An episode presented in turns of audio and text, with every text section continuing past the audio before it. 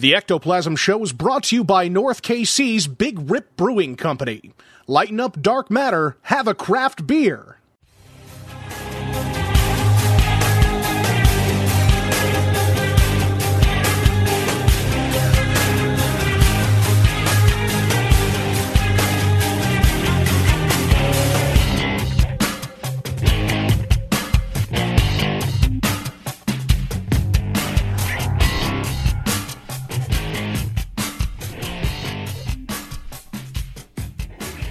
Hello, everybody. Welcome to the Ectoplasm Show. This is Jason Kupsik, and today I have Larry with me. How's it going, Larry?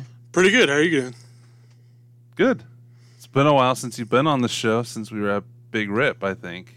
Uh, yeah, actually, well, I think the last time was actually up at Malvern. Oh, Uh, yeah, that's right. We yeah. did do some episodes when we were investigating a couple months ago at Malvern. Kind of got a little politicky. Yeah, we did. well, not too politicky, though, but um, we did a little bit. But, anyways, you're going to be coming on the show more often now, at least once a month, if not more, to help fill in since Josh is super busy at the moment. How do you feel about that? I'm excited.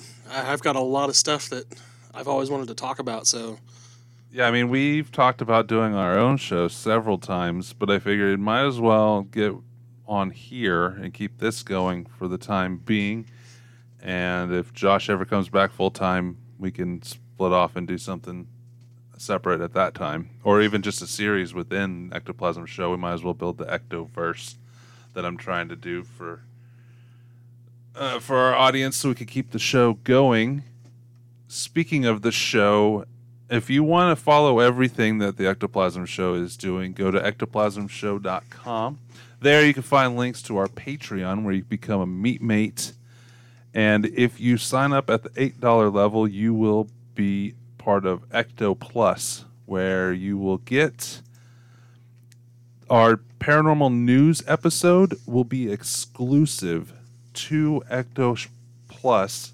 That's me and Josh doing a month, at least one every month of our paranormal news episode. And if you've been listening for a long time, you know what that is. We're moving that over to Ecto Plus. But we also will be putting out other exclusive content. I released the first episode of the Kansas City Bastards that I was a part of as an Ectoplasm Plus uh, exclusive content just last week. So if you sign up, you'll get to listen to that. There's also something else I'm very excited to get into, and I already have some contributors working on it. The first issue will go out on November 1st. It will be the Ecto Files newsletter, physical copy, mailed to you every month. There's no way that could be censored. How do you feel about that, Larry? You gonna you gonna write something every month for us? absolutely, I think that's awesome. Uh, I'd even like to do like a, a little cartoon snippet. Like That's fine. It's gonna be anything goes kind of content, and you'll only get may- maybe in the future we'll we'll have back issues available for purchase, but if you miss out on the first one, it might be a while before you can actually get it. So go sign up now before November first on our Patreon. It's eight bucks a month to get that, and there's a lot more coming as far as other exclusive content. We're going to put in an exclusive storefront for that as well, so you could buy ectoplasm gear like shirts and, and whatnot. So if you can't do the eight bucks a month, we completely understand. There is a dollar level where you can just you know support our show at that, and you'll get a shout out on the show. If you really feel up to it, I'm leaving the Doctor's Minions level on there for 25 bucks a month. You get a t-shirt with my face on it and all the other good stuff. So go check that out. And while you're on the website, go follow the link to Podbelly, which is our network, our podcast network. We are founding members of Podbelly. On there, you can check out shows like Mind Frame Podcast and Paranormal Punchers. I remember connecting with paranormal punchers before they joined the network. And there's several other shows on there. And there's also all kinds of tutorials about becoming a podcaster on there for your pleasure. So you can help learn how to to be a podcaster if you have any questions about that. There's also a Threadless store if you want to check out the gear we do have available and everything else, all of our social media. If you want to call or text us, the number's 913 730 7255. And we actually do have a couple texts this time. Hey, Jason, nice solo show. Your my favorite parts were the jokes and commentary you had while reading the info. Good stuff, man. We also got um, just I'm glad you're back after our six month break, which is great. Don't think we have any voicemails. We do not. But if we did, we'd play them on the show. So call or text that line. Now, Larry has been preparing this. I feel like this is in the way. I got to move my screen. Larry has been preparing this topic tonight for quite a while. We were going to do it on our show that we were going to do, I believe. What's the topic, Larry? So, I've always been interested in, in UFOs and aliens and whatnot. And I, I read a story a couple years ago about something I'd never heard of before, which is probably crazy because it's probably just as well known as, as outer space UFOs.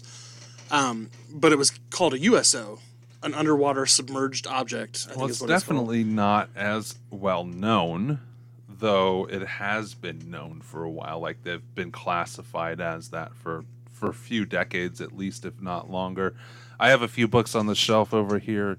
I think that deal with that, at least one or content that do from vintage like 60s and 50s, but it's definitely not as well known or talked about. And in fact, I, I believe there are now a ton of stories of crafts that are both. Yeah, I've I've come across quite a few of those, and I'll, I'll just start off by saying I'm not an expert on this subject. Um, Well, nobody's an expert, right? Exactly. I've done a little bit of research and found some um, cited instances about the specific type of USO that I was wanting to talk about that intrigues me tonight. Yeah. That doesn't mean that those are the only cited or known cases of these things being spotted or, or seen. They're just ones that I've come across. Sure. And upon doing more research on the specific instances that I've found, I've come across some very other interesting Yeah. correlations that we'll talk about later on in the show. But the specific type of USO that I was interested in talking about tonight is something called an aquatic wheel. I don't know if, if our listeners have ever heard of anything like that or if you've heard of stuff like that before. So, are you talking about where it has spokes Exactly. and whatnot? So, I haven't necessarily heard about it underwater. Um, not that I could think of, but I know that Josh has personally seen that type of UFO in the sky. really? Yes. That's awesome. It's one of his like original um, UFO type sightings. I don't know how old he was. I can't remember. And we've told it on the show before. I don't remember. But um, I mean, it doesn't surprise me that they're seen in the water too. Yeah, and it's it's uh, when we get into some of the cases that I'm I'm going to talk about later, you you start to see patterns emerge that are both very intriguing and when you're dealing with UFO sightings, a, a lot of them they're they're almost like in in the the blink of an eye that it happens or people don't really remember they, they remember specifics but they don't remember specificity of those specifics if that makes sense like Yeah. they'll they'll realize or they'll remember that hey it was a triangle shape and i saw blue and green lights but when i get into some of these cases it's interesting. I mean even 150 years ago when some of these things were seen they were around long enough for the sailors and the boatsmen to quantify how wide their diameter was, how long it took for the single rotations, how long the spokes were. Um, and, and that just fascinates me because it's it's almost like either they wanted to be seen or they didn't realize that you know there were people out there in the ocean that could see them Yeah. and they stayed around longer than normal. I just I just find that interesting. I know it's probably not as interesting to some people, but I think it's interesting to our audience for sure. So let's let's get right into some of that. What's what's what's the I didn't I didn't prepare anything for this episode, so it's all my commentary on on uh, what you have for us. So I've found probably in my research, I found probably 10 to 15 different sightings of what are, are considered aquatic wheels. Now they don't they don't always necessarily start out as wheels in the case files that I found. Usually a lot of the times they'll appear as, as other objects like parallel bars Oh. or lights or just you know random fogs. But as time goes on they form into these mysterious almost perfect wagon wheel shapes with spokes radiating from the center. Um, one case that i found was they weren't perpendicular uh, straight spokes but like curved spokes from the center. Uh-huh. almost almost like a fan wheel. Or like a engine, like a jet engine. or like a jet engine yeah exactly I guess those are usually straight. Uh, I don't know that for a fact. So, I mean, I've I found cases all the way back from the the mid 1800s all the way up to like 1981, 1991. So, I mean, they've been hap- they've been being seen for quite some time, but they're just not as well documented or they don't happen or seen as often as like a normal UFO or USO are. Um so I guess we could just start off with the with the first one that that I came across was in the strait. So pay attention to where I'm I'm I see you have a, a map there. Yeah. We'll we'll put a po- photo of that on our Facebook page and other social media so people can can uh, follow along online on our social media. But yeah, go ahead and so pay attention I guess to where I'm saying that these things occur because you'll start to see a pattern trend.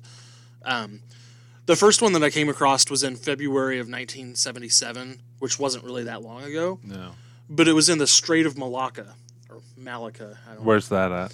It is kind of in like the Mediterranean area, near the Red Sea, Okay. um, and it was on the S the the shipmates of the SS Cardigan, and Like the sweater. yeah, Oh, okay. exactly, yeah, yeah. So they noticed that they could they could see a uh, a very giant aquatic wheel under the water that was thirty feet. Uh, the spokes were ten feet long, but they were thirty feet apart. So I mean, if you if you think about it, that's a that's a big ass wheel, huge. Um, and that's that's not the biggest that we'll come across. They were but 30 feet apart, the spokes were, but only 10 feet long. yeah. The, so the dimensions of that, doesn't match doesn't make the sense does center it would have to be. ginormous Are they talking about the the outside is 30 feet? So that maybe there's only four spokes? yeah so the outsides of the spokes were were 30 feet apart from one another along the diameter But if they're only 10 feet long, they'd have to be kind of. uh, If if they come together at the center, or unless there's some a space in the center, they would have to be only like a couple spokes. yeah and they didn't really specify like how many spokes there were Okay. um, they did specify that, that it was just one giant circle with spokes so i don't think there was another circle within Okay. the circle but that's a very good point um, and it lasted long enough that they were able to calculate that an entire revolution of the circle spinning took around 20 seconds so when you think about it 20 seconds doesn't sound like a very a- long time It's a while. it's it's a very slow turn. Um, and after after a while of them witnessing it, it turned into uh, parallel V shapes that went under the ship, submerged and went under the ship, came back up on the other side and reformed into the spoke circle. And then just disappeared. They have no idea what it was. Didn't go up, go down, just D- just disappeared. Yep.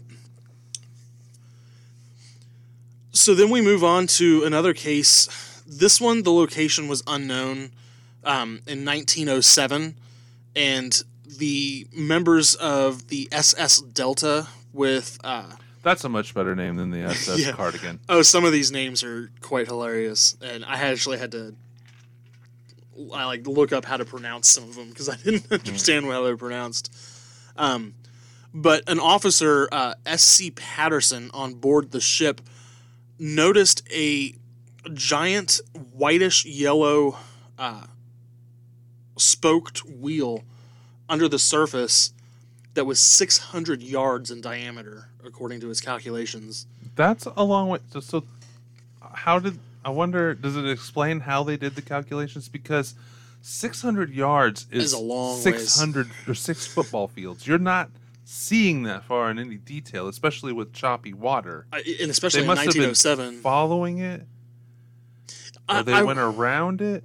I would assume that they were they were moving and it was moving perpendicular to them and they could they could tell like you know Hmm. how long it took for certain distances. Because if it's a wheel, right, and it's Mhm. 600 yards, you when you are at the apex of it, well, it's not an apex because it's a curve, but it, when you're at the center of it, those other edges are at least 300 yards back. Exactly. Yeah. So it's hard to judge that. I don't know how they figured that out unless they went around it or Yeah, I don't know. yeah. That's that's very possible that that's how that how it happened.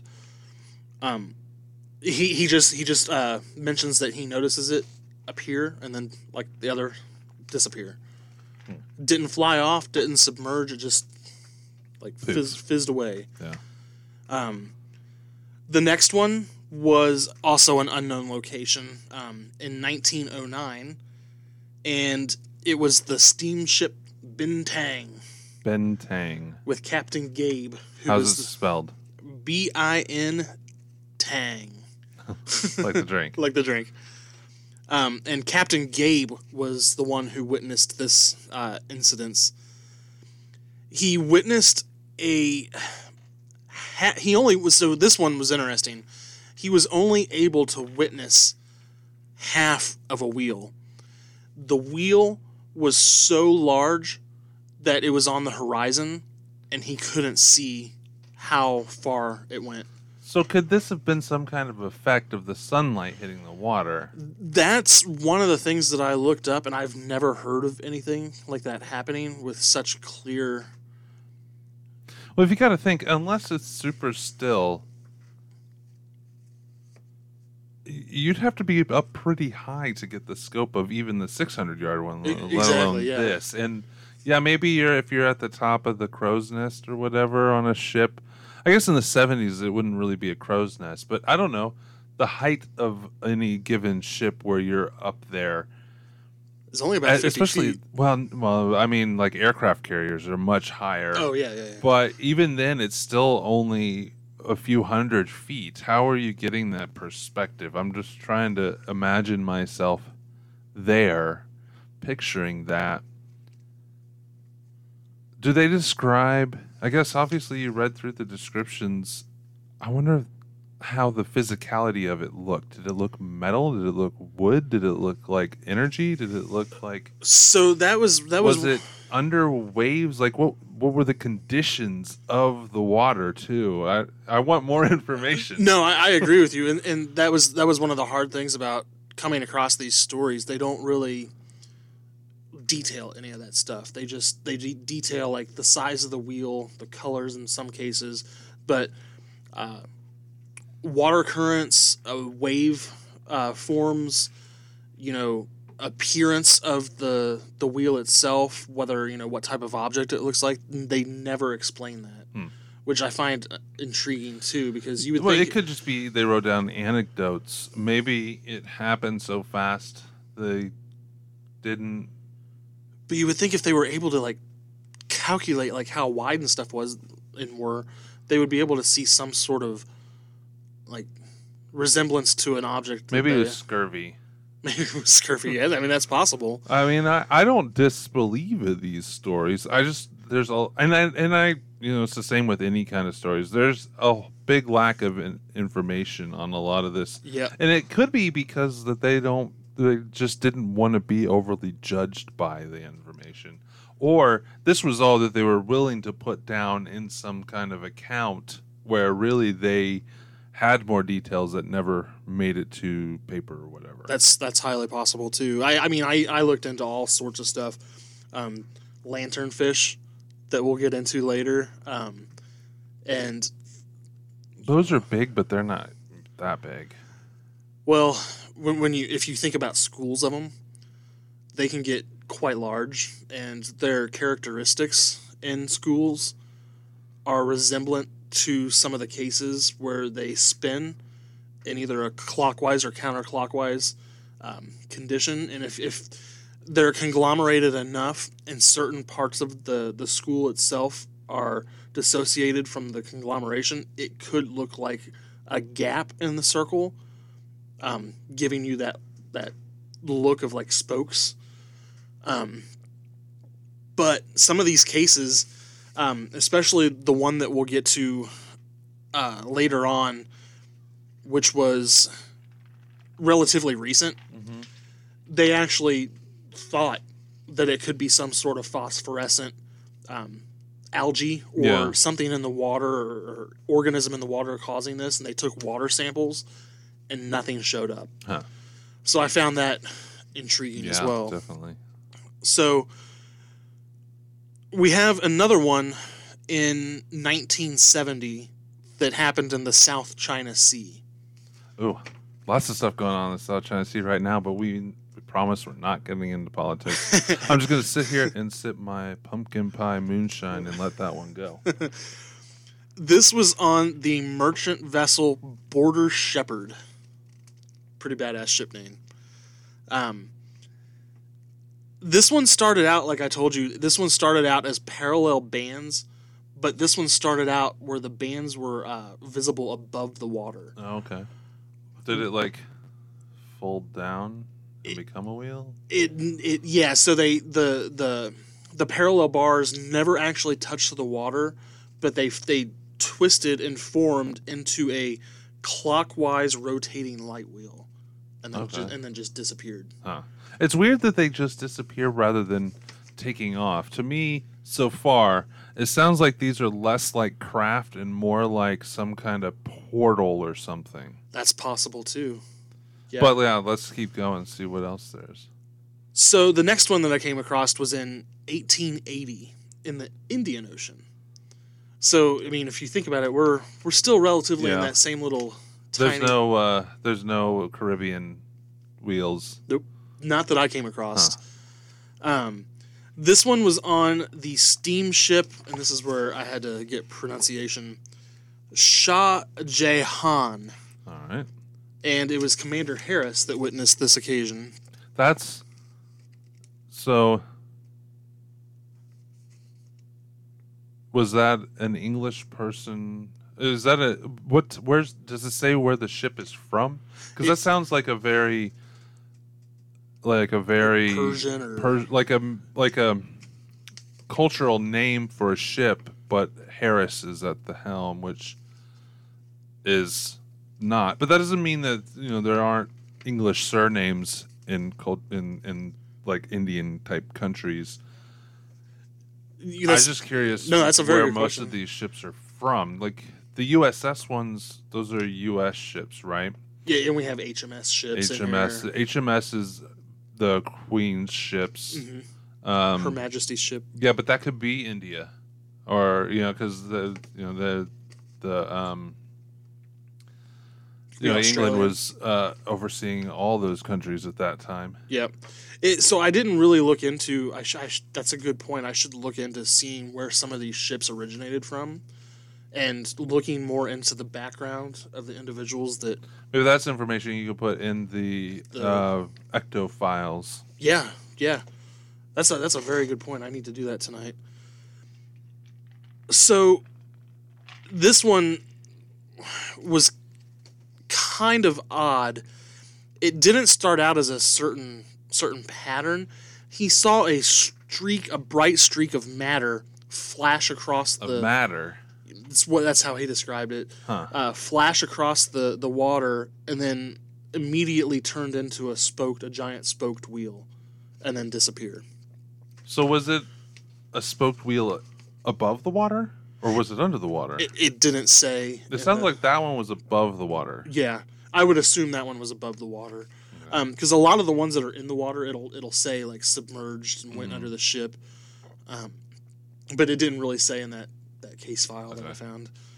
Um, the next one in 1910, again the South China Sea, was aboard the steamer Valent Jin, V A L E N T J I N. Oh, so that has a metaphysical name in and of itself. Yeah.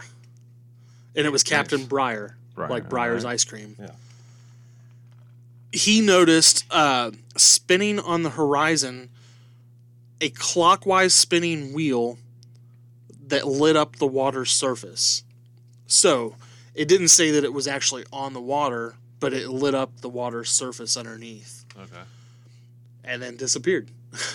so it's it's very interesting, like you said, that we don't see any of them submerge or take off.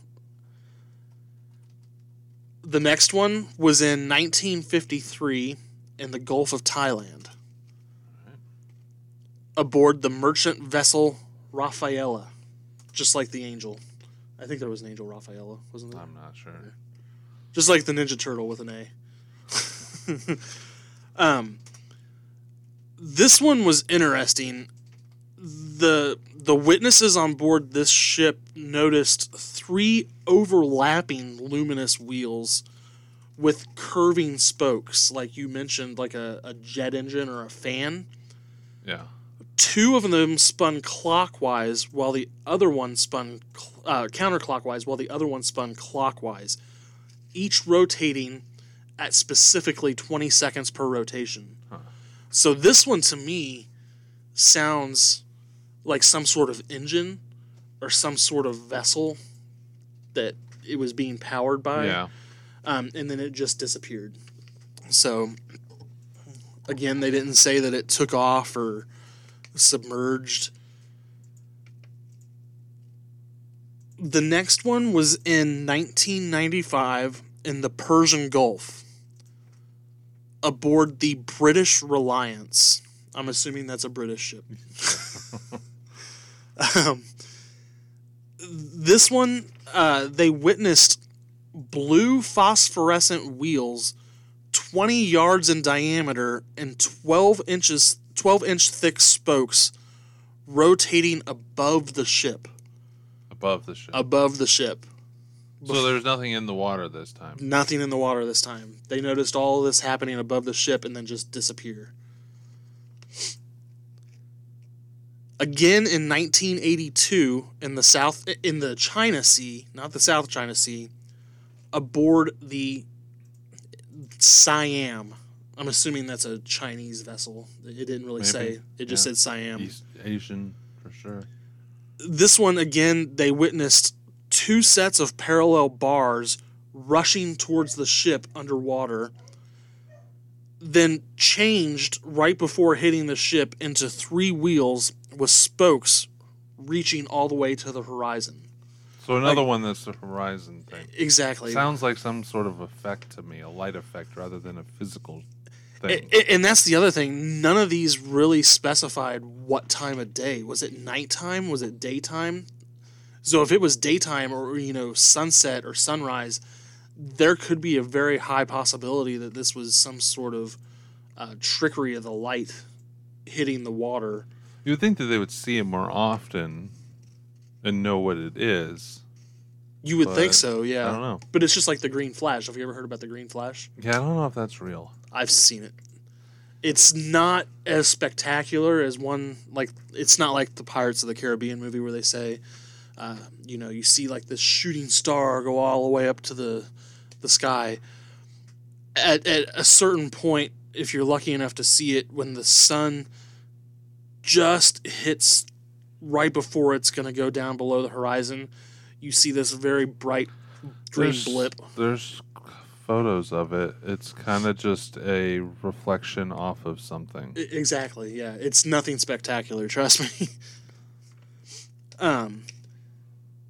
So the next one was in 1879, again in the Persian Gulf, aboard the HMS Vulture, and this was seen by Commander J. E. Pringle, just like the chip. And he witnessed a pair of wheels 40 which he says were 40 yards in diameter spinning above the surface of the water, turning in opposite directions with rotations that lasted five seconds apiece. So, again, um, no indication of it taking off or submerging. This one didn't say that it disappeared. He just it just stated that he witnessed this occurrence. Again in 1880, in an unknown location, aboard the steamer Patna, Captain Avern witnessed an enormous luminous wheel on each side of the ship. 16 spokes each that were 250 yards in length, and the, the, the two circles spun around the ship in conjunction with one another.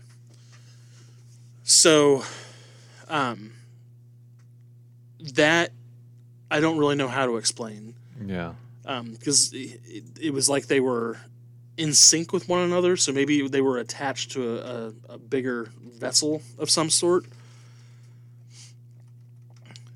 In 18, 1983, my, my apologies, in the Gulf of Oman, Oman, I don't really know how to say that word, um, aboard the MV Masuri, Chief Officer P. Newton experienced parallel bands of bluish green, five yard wide and 150 yard long, giant spoked wheels spinning around the ship. Again, no mention of if they were in the water, above the water, taking off. Do any of these interact with the ship in any physical way? Not that I've come across. No. Okay. That's another. That's another good, good thought. Because you, you would think if they were wanting to be seen or they were wanting to let themselves known that, or if they were close enough to the ship that some jackass would have tried to reach in the water and try to touch it or something. You know. Yeah, or I even mean, I if it was indifferent to the ship, you would think that if they were physical in any way, they would affect the ship. Yeah. Or or Especially the crew if members. spinning or or or whatever. The next one was in 1959 in the Indian Ocean. The ship or person that saw this was unknown. It was just a, an article in a uh, a journal somewhere where flashing parallel bars eight feet wide in the water turned into two rotating wheels on either side of the ship, one clockwise, the other one counterclockwise in rotation. Huh. Now, knowing that, not knowing what ship or person saw this, it's a little hard to identify and research more about the instance. But it, it was it was noted somewhere. Who Huh. if if it's Yeah. true, who knows? Again, and this is the the most recent in, that I found in 1991 in the Gulf of Aden, A D E N, aboard the Wiltshire. British for sure. Yeah. Uh, numerous light wheels with a milky white center were noticed. The largest was 15 meters wide. This was the one that I read that they took samples of the water to make sure that there was nothing in it. No mention on any of these at what time of day it was. Exactly. You think that if it was in a ship's log of some kind, it would mention date and time, Yeah, I'm gonna have unless to look. it's in personal journals and whatnot. Now I do have specific dates for some of them, but I haven't been mentioning them. Like you Yeah, know, no, it's okay. But Um, so if someone were, uh, I'll post the list, or we can take a picture and post the list if anybody's interested in looking into these even further to let us know what they've come across. Because I would be interested to find out what other people think eh, or, or find. But the last one, oh, I'm sorry, this is the most recent one that I found in 1996 in the Arabian Gulf aboard the, Jesus, Arabiya, A R A B I Y A H. Huh. I probably just butchered that name. Um, Doesn't matter on this show. uh, phosphorescent rings originating from a single point spreading out in spokes that were 500 yards long, rotating clockwise, was witnessed by crew members. Again, no no indication whether it just disappeared, took off, submerged. Um, we have I have no idea. So those were the instances that I've found um, of this specific type of USO sighting. I'm sure there's hundreds, if not thousands, more that have been documented that I just haven't come across.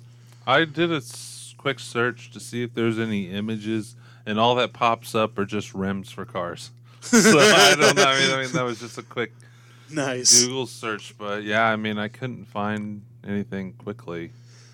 So So the interest is go ahead. before we go into any more, any more detail about off the top of your head after looking through this stuff, where's your head at on this? Like, what what do you think it might be, or is? My personal opinion is the fact that a lot of these they were able to get some sort of quantification on length and size according to what they think the, the size and stuff were. I don't think it's some sort of hallucination. I don't think it's necessarily alien in nature. Yeah. It could be some sort of natural phenomenon that we just don't understand yet. Because, I mean, we really don't know 90% of the shit that's in the ocean Mm-hmm. or below the ocean. I mean, it could be, like you said, some sort of portal. I have no idea. And we'll, we'll, that, that's a doesn't very. seem like they do much. Like they're there and they're seen, but they're not. What happened? what the? F- What happened? I just saw a giant, like, black circle under your, like, move around under your table. I don't know. You're not drinking was- anything. no, it was like this big. Well, you you've seen that before. That's the thing that it just follows scared me. Um. Anyways, what I was saying was it, it doesn't seem like there's any real interaction with it. They're not really doing anything except for being there, maybe spinning, but they're not. According to that, they don't describe if they're affecting the water in any way or the ships in any way. They don't describe any wind if they're out of the water. It's like they're not infecting the environment. They're just there. And I- would be interested to do further research to find out if, if any of the members aboard some of these these vessels after their charter had anything happen to them or any sort of illness or ailments or or anything like that because that might lend more towards it might have been some sort of physical object yeah uh, interacting with them. i'm I- going towards portal Are you? yeah i mean just from the guess. quick descriptions it's more metaphysical than physical more some kind of energy spinning around doesn't it might even be natural So, what are what are your thoughts? So, most of these, oh, actually, all of these, well, they actually kind of all line up a little bit north of the horizon, or the the, oh, shit, what's it called? equator Equator. Thank you. Um, which means that the currents rotate clockwise. not always Not always. Mm, uh, I, you would have to dig into. So here, let me see your map.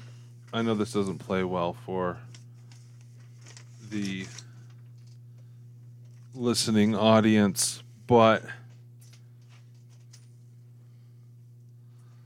this ocean, the Atlantic Ocean,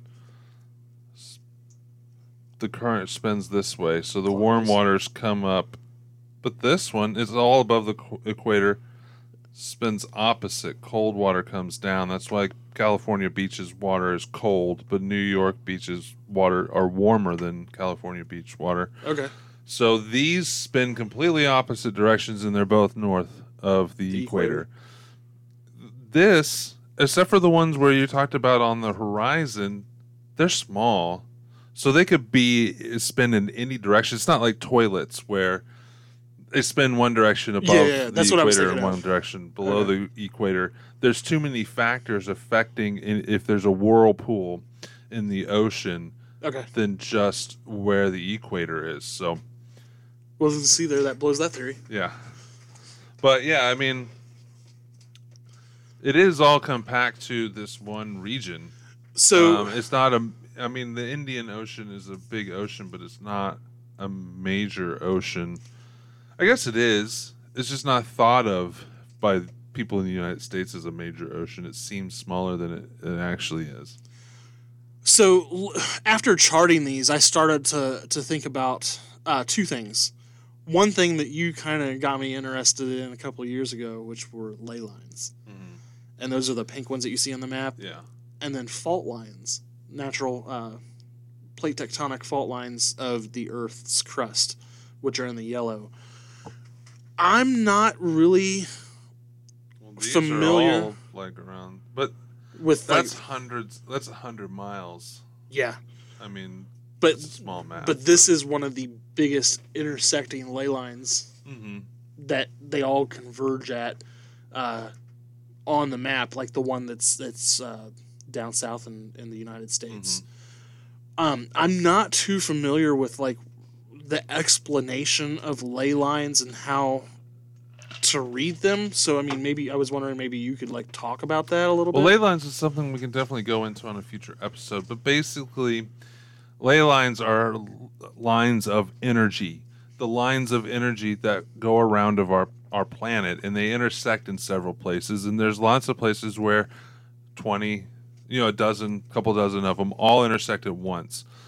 But a lot of churches and you know old ritual sites and even towns were laid out on these. And it was because of the energy in the ground. They don't it, it's not like the ley lines follow the churches and the ritual sites. It's the other way around. It's people connecting with the ley lines to build structures and in some areas of the world it's as exact you can follow these ancient temples and ruins directly over these energy lines. Interesting. And there's even some thought that person on one side of the world can connect with a person at a spot on the other side of the world. If they're on major connecting ley lines, they can speak to each other spiritually. Almost like a spiritual walkie-talkie. Yeah, sort of. God, Interesting. you love the 80s so much, don't you, Larry? I do. um, 80s and early 90s, but Is that not yeah, what they're so- called nowadays? walkie talkies. Yeah, I don't know if anybody uses walkie. Every kid has a fucking phone, that's true. so they don't need walkie talkies. I guess that's true. I have the blue walkie talkie over there. That's a you know a remnant from our drunken your drunken trip to the desert. Oh yeah, you found that. I was looking all over It the was place in for the that. camping stuff. Yeah, that was a that. So That what's was an that other interesting day. paper you got over there? So, so this is I, I was looking into lanternfish Yeah. and how they they work, and basically, um, So the lanternfish. The reason why is the reason why did you look into it before you get into them themselves? uh, I, I wanted I wanted to to know if there was any sort of biological explanation for people seeing something like this. So I I, I, started looking up you know phosphorescent Mm-hmm. creatures in the Yeah. ocean, and I came across myctophids, which are, are lanternfish. Most of them really deep, right? Though I mean, they can come up for certain when certain things happen, but most of them are below the light line. Uh, the big ones are there's a, there's a lot of species of tiny ones that are in like you know like a hundred foot water, Okay. um, th- but they're very tiny. okay. So I mean there would have to be millions of them in a school. to to witness some of the sizes of wheels Yeah. that these people were uh, describing. Um, but looking into the the myctophid species, um, a lot of them do. A lot of the, the, the shallow water species I found do originate in the same specific area that these sightings have occurred Okay. and they they swarm in schools they they i don't know if you've ever seen a school of fish how they like they swirl Mm-hmm. almost like a rotation Yeah. so It's a bait ball. yeah basically yeah so i mean it is possible that they're seeing giant i mean billions of tiny myctophid lanternfish It's weird that together. they disappear immediately. Like that's that's another too. thing yeah maybe they run out of energy or and stop flashing all at the same time or glowing at the same time. whale ate them i don't know But you would see the whale. Yeah, yeah, that's a good point. Yeah, so I don't know. Um, it, it- it's a possibility, but it's it's a very slim possibility in my books that that could be what people are seeing, All right. especially the ones that where they're seeing them above the ship or Yeah. you know, or floating above the water. When you talked about portals, I thought it was interesting because most of the on the map here that I, I mapped out, most of the occurrences happen roughly around like the Red Sea area, um, the Gulf of Oman, you know, the South China Sea, all that kind of stuff, and they they correspond with major ley line intersections and ley line occurrences. And when you look at um, the plate tectonics, the uh, plate lines, I guess is what they're called. Fault lines. Fault lines. Jesus Christ. Fault lines. Come on, Larry, you're a scientist. Um, I mean, biologist. you see that counting?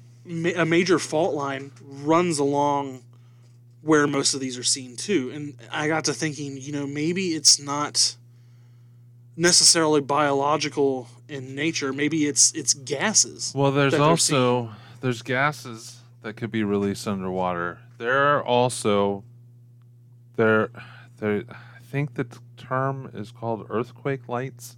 There are lights that are seen during earthquakes in coming from the ground. Really? Yeah, I, I can't remember all the details off the top of my head, but I have heard of them before. There are definite lights that have to do with tectonic tectonics that have been witnessed. I don't know if they're officially scientifically noted, but they are definitely seen and reported tied to earthquakes and tectonics. So, Huh. but that's deep underground Yeah. So I mean, they would have and to it be. would it might flash above the surface of the bottom of the ocean, but to carry up to the top and to stay lit for a long period of time, especially for some of these to map out how big the thing was, doesn't make as much sense. Well, and if and if they truly are gases from thermal vents or fault line fissures, you would expect the gas to bubble at the surface, right? Are there, uh, You would expect to see bubbling or yeah. or- Also, I know that there are some phosphorescent gases, but how long do those last? How do they? How long? How bright do they emanate their light? And can they survive in water? and can they change shape, move around, and then reform a shape that they've already taken? the The roundness of it is one thing, but the spokes are a completely different thing. Because if it's just expanding, like you blow smoke in the air to do a circle and blow it out, it's ever expanding, but it stays in a circle.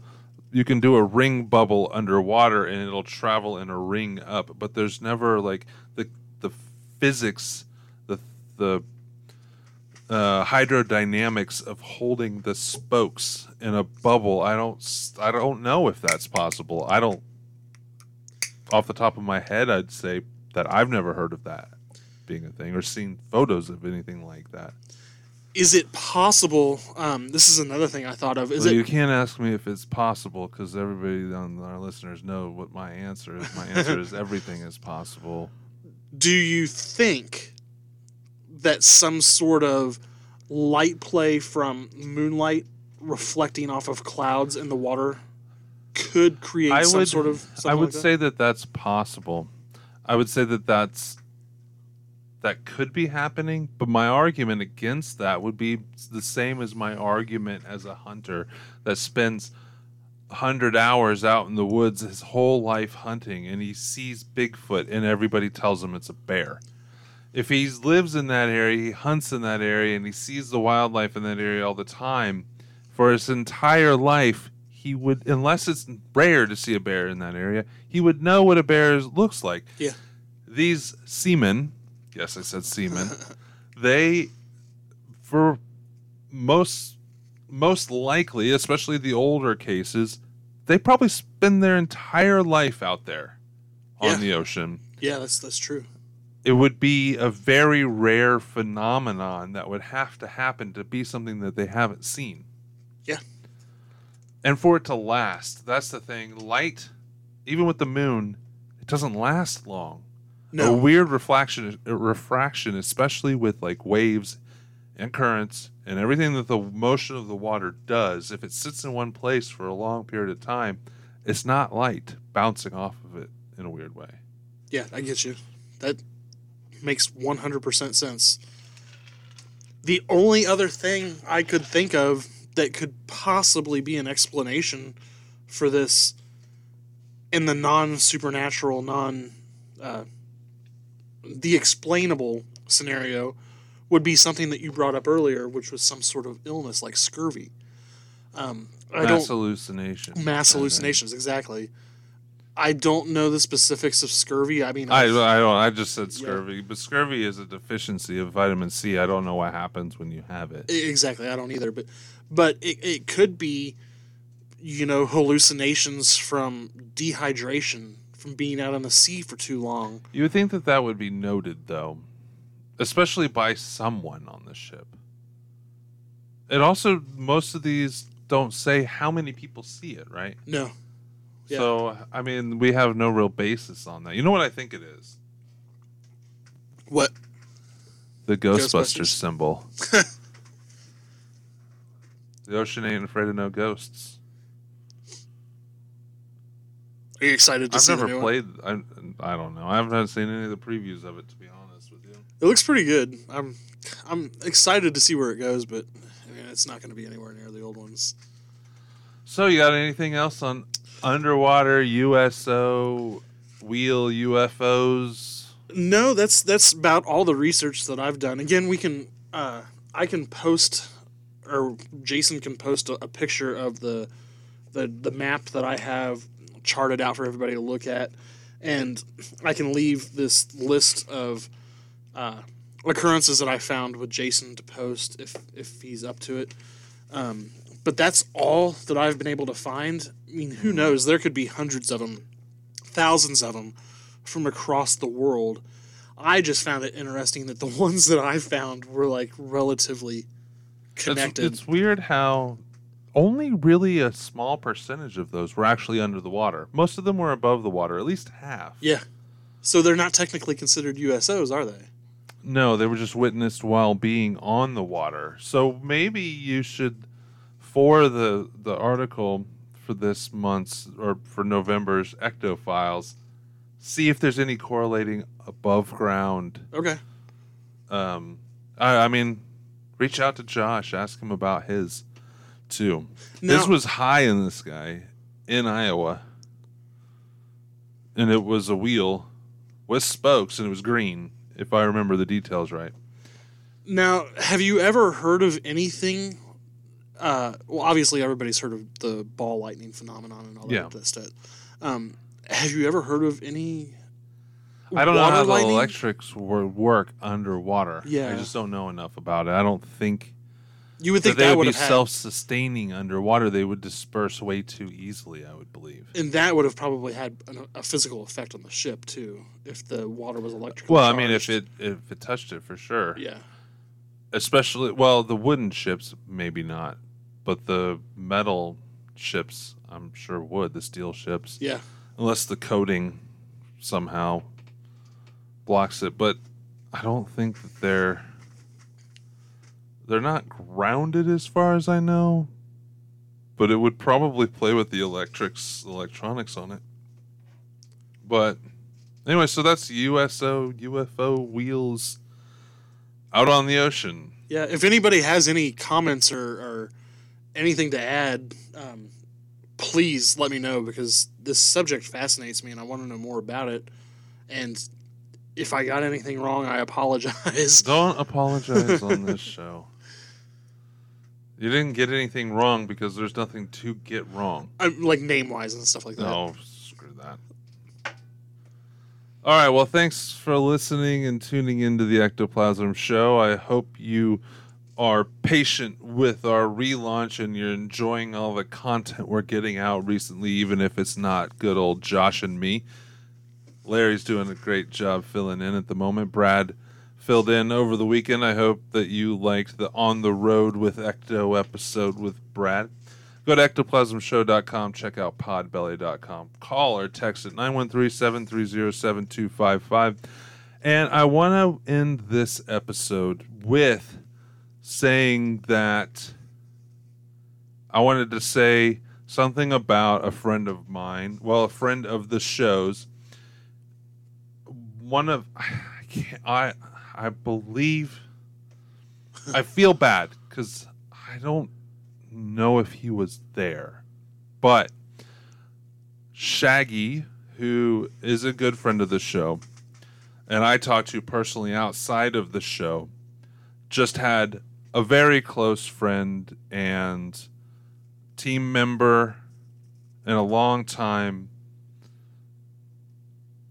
long time friend of his pass away and I just want to say my condolences to Shaggy and Huck's family and what they're all going through. I'm I don't want to go into too much detail, but his wife almost passed away at the same time, but she pulled through. So that's at least some good news. So if you know Shaggy, reach out to him, you know, check in on him, see how he's doing and give his your condolences on the passing of his good friend, who I'm pretty sure that whole night is a blur. They drove up to Malvern Manor, and I drove up and spent a few hours, and then I drove back. I'm pretty sure Huck was there, and I'm sorry, Shaggy. I just it was a long time ago, and I and I don't even think about the past. So, anyways, yeah, reach out to them. Go check out Shaggy's content online. They're the paranormal. You know what? I'm this moonshine's getting to me, Larry. I should have done this at the beginning of the show when I wasn't drinking.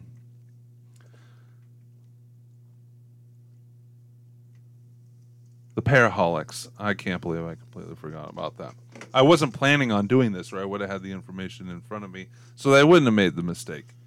But yeah, reach out to them and hold your babies tight. You got any closing words, Larry?